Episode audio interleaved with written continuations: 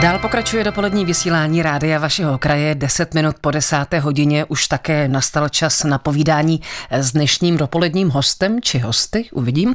A ve studiu v Karlových Varech už je připraven Radim Jehlík, takže předávám slovo. Je to tak, hezké dopoledne. S mým dnešním hostem se vypravíme do Kraslic. Funguje tam totiž spolek přátel města Kraslice, který například zachraňuje známou historickou hrázděnku. A nejen to, aktivity spolku ve městě na hranicích s Německem teď probereme s místopředsedou spolku Otakarem Mikou. Vítám vás, dobrý den. Dobrý den. A měl být s námi i hodinář Bohumír Břehovský, bohužel nemoc mu nedovolila návštěvu našeho studia, tak zdravíme alespoň na dálku. Spolek přátel města Kraslice, co je to za združení, koho dává dohromady? Spolek přátel města Kraslice dává dohromady lidi, kteří si uvědomují, že v našem kraji, který byl těžce postižen po válce a celá řada kulturních památek byla zničená, takže eh, ti lidé chtějí, aby to, co zůstalo, bylo zachováno, aby se nepokračovalo v té, v té devastaci té krajiny, protože eh, tam, kde je krásná krajina, tak tam jsou lidi spokojení a, a, a dá se tam žít. Čili hlavní moto našeho spolku je eh, uchovávat eh, kulturní památky našeho kraje a zejména teda Kraslic. Kdy jste vznikli tedy? Za jakých okolností? My jsme vznikli v roce 2002, kdy nás v červnu registrovalo ministerstvo vnitra jako spolek, jak to máme v názvu. A na začátku byla, eh, byla taková iniciativa lidí, kteří opravdu v těch kraslicích něco chtěli udělat. To znamená, byl tam tehdejší starosta pan Lubomír, Lubomír Zach, byli tam, byl tam Ruda Junghans a celá řada dalších lidí, kteří prostě hledali nějaký způsob, jak se organizovat a jak prostě efektivně eh, tu kulturní sféru, kterou, o kterou měli zájem, jak se do toho dostat. Tak Založili jsme spolek. Hm. A můžete představit činnost toho spolku, co všechno děláte, čemu se věnujete? Byť my se samozřejmě některým věcem eh, budeme věnovat v rámci dnešního povídání a rozhovoru. My jsme na začátku se věnovali hlavně teda historii, to nám pomáhal také náš člen pan Václav Kočešovec, místní regionální historik, učitel, scout, to byla taková a je stále ještě světlá postava našeho spolku. A v první řadě jsme si udělali takový přehled kulturních památek, které v Kraslicích a v okolí jsou, v jakém jsou stavu. A dále jsme začali takovou kulturní aktivitu a zvali jsme do Kraslic významné kulturní osobnosti. Jiřinu Jiráskovou, Jana Kačera, eh, Arnošta Lustiga, a dělali jsme s nimi takové večery, které, které byly takovým ohlédnutím za tou minulou dobou a, a podíváním se na současnost, na rozpory, které tady jsou. A to byla naše taková hlavní, hlavní činnost. Potom se spolek rozrostl na takovou aktivitu, kdy jsme třeba zorganizovali petici proti průjezdu kamionů v Kraslicích, což se nám povedlo. Pak jsme udělali sbírku na těžce nemocnou malou holčičku, tam jsme vybrali čtvrt milionu korun a, a holčička žije a je v pořádku, chodí do školy, to nám udělalo radost. A z toho spolku se posléze vyvinul takový fenomen eh, veřejného zájmu o Kraslice.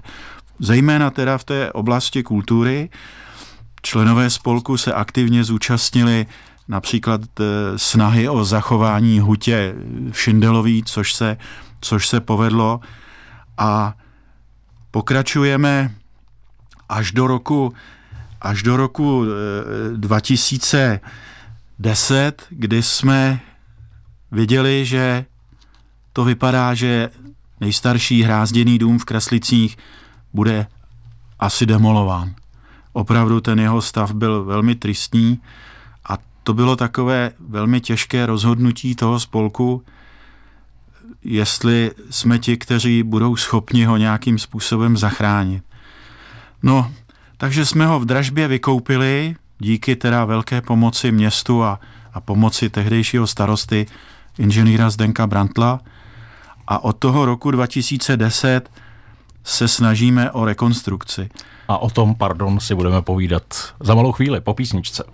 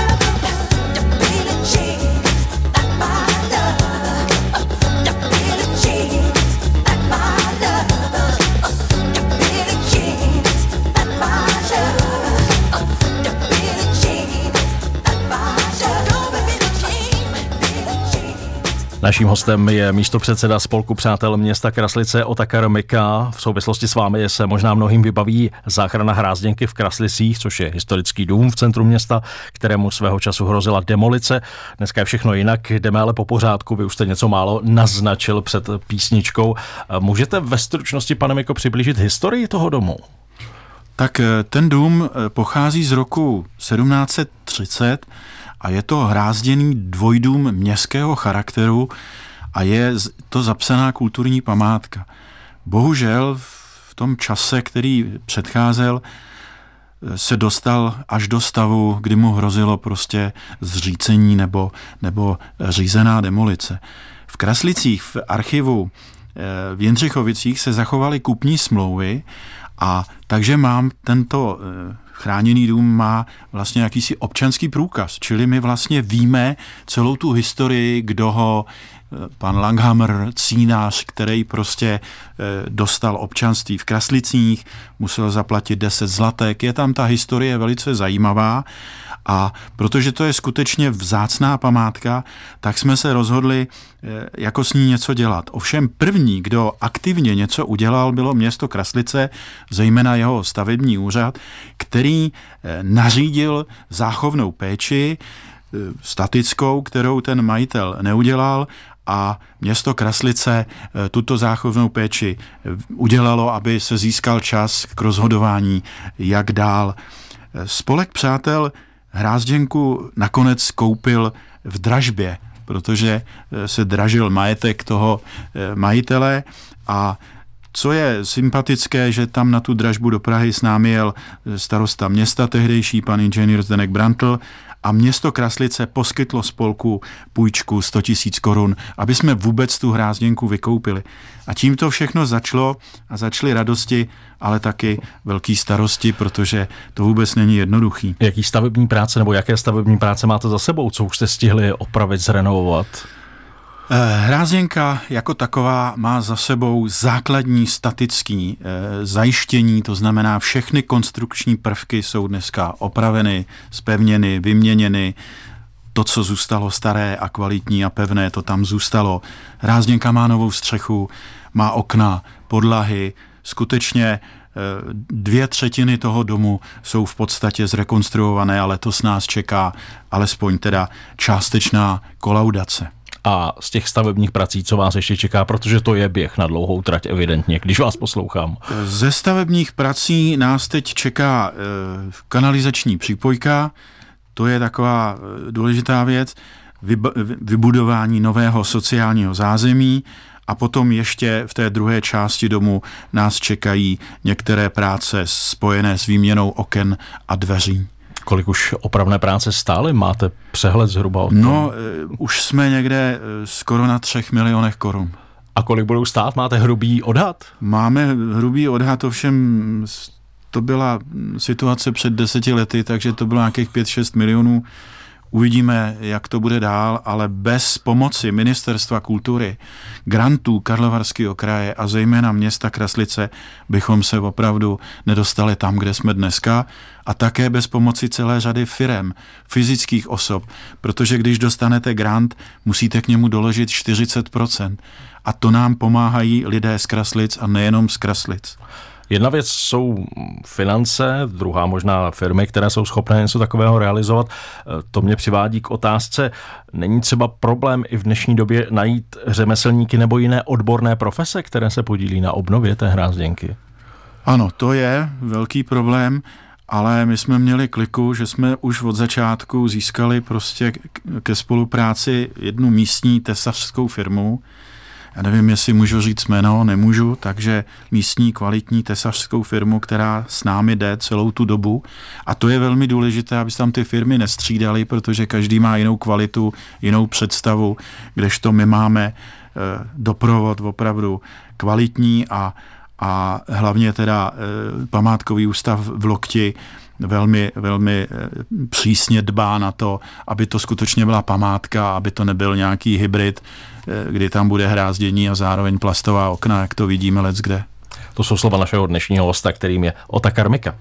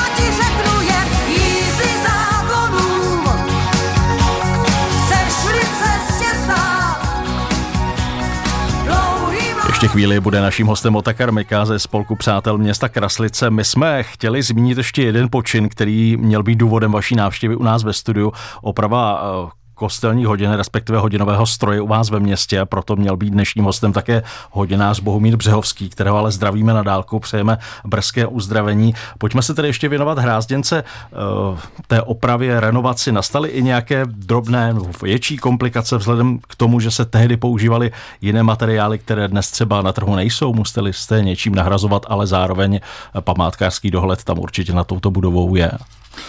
Ano, určité problémy jsou eh, s kvalitou eh, základních eh, dřevěných konstrukcí, kde sehnat 9-metrový modřín 20x20, aby byl vysušený, to je jako opravdu problém.